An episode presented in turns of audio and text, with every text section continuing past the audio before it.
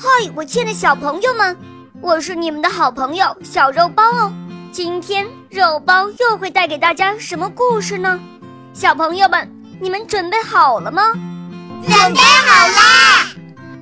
那么我们的故事就要开始咯。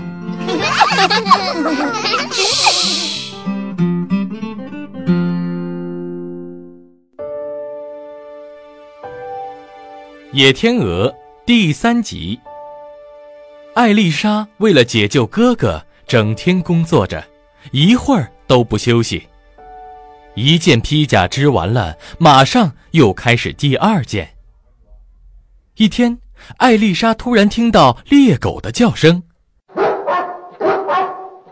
她慌忙带着驯马和披甲躲到山洞里。一位俊俏的国王出现在洞口，他从来没见过这么美丽的姑娘。你好，美丽的女孩，你在这洞里做什么？不过无论国王问什么话，艾丽莎都摇头，她不能说一句话。国王拉起艾丽莎，来吧，跟我走吧，我要让你享受荣华富贵。艾丽莎不能说话，只能跟着国王去了宫殿。国王的宫殿里到处是辉煌的壁画，还有各种漂亮的珠宝。艾丽莎换上了华丽的衣裙，可是这都换不来艾丽莎的笑容。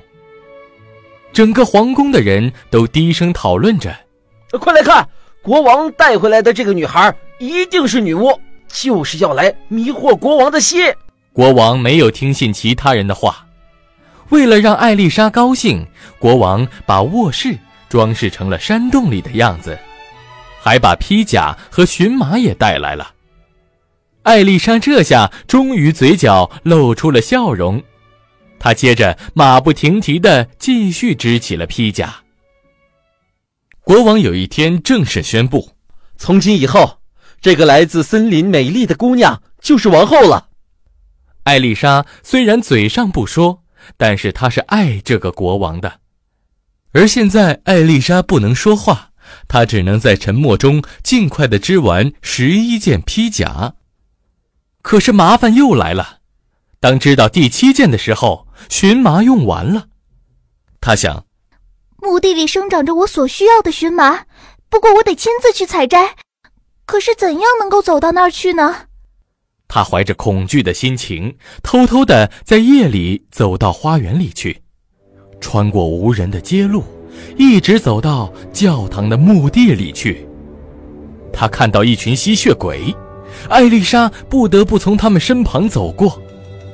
采了荨麻之后，再把刺手的荨麻带回皇宫。国王的亲信恰好看到了这一幕，他马上告诉了国王，我的国王啊，请你相信，能够去墓地做这种事情的人一定是巫婆，这个可怕的女巫欺骗了你。国王起初并不相信，可是当艾丽莎的荨麻又用完了，国王亲眼看到艾丽莎在夜里独自去了墓地，并采回了荨麻。国王伤心极了，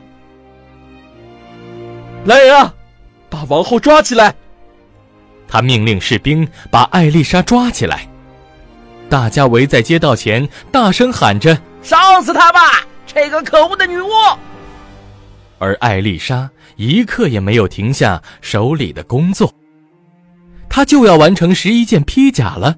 11位哥哥也飞来了，他们忽扇着翅膀，想要保护妹妹。就在点火前的一刻，艾丽莎把织好的11件披甲抛向天鹅，马上11位美丽的王子就出现了。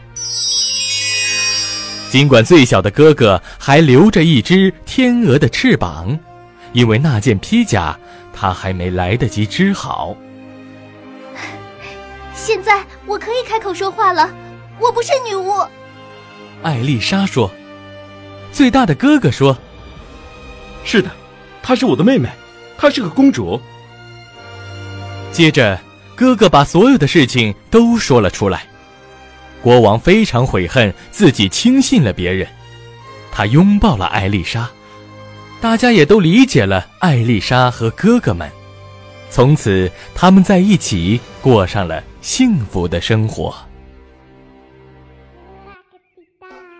亲爱的小朋友们，今天的故事就讲到这儿了。更多精彩的故事，请关注我们的微信公众号，请搜索“肉包来了”，加入我们吧。我们明天再见哦，拜拜。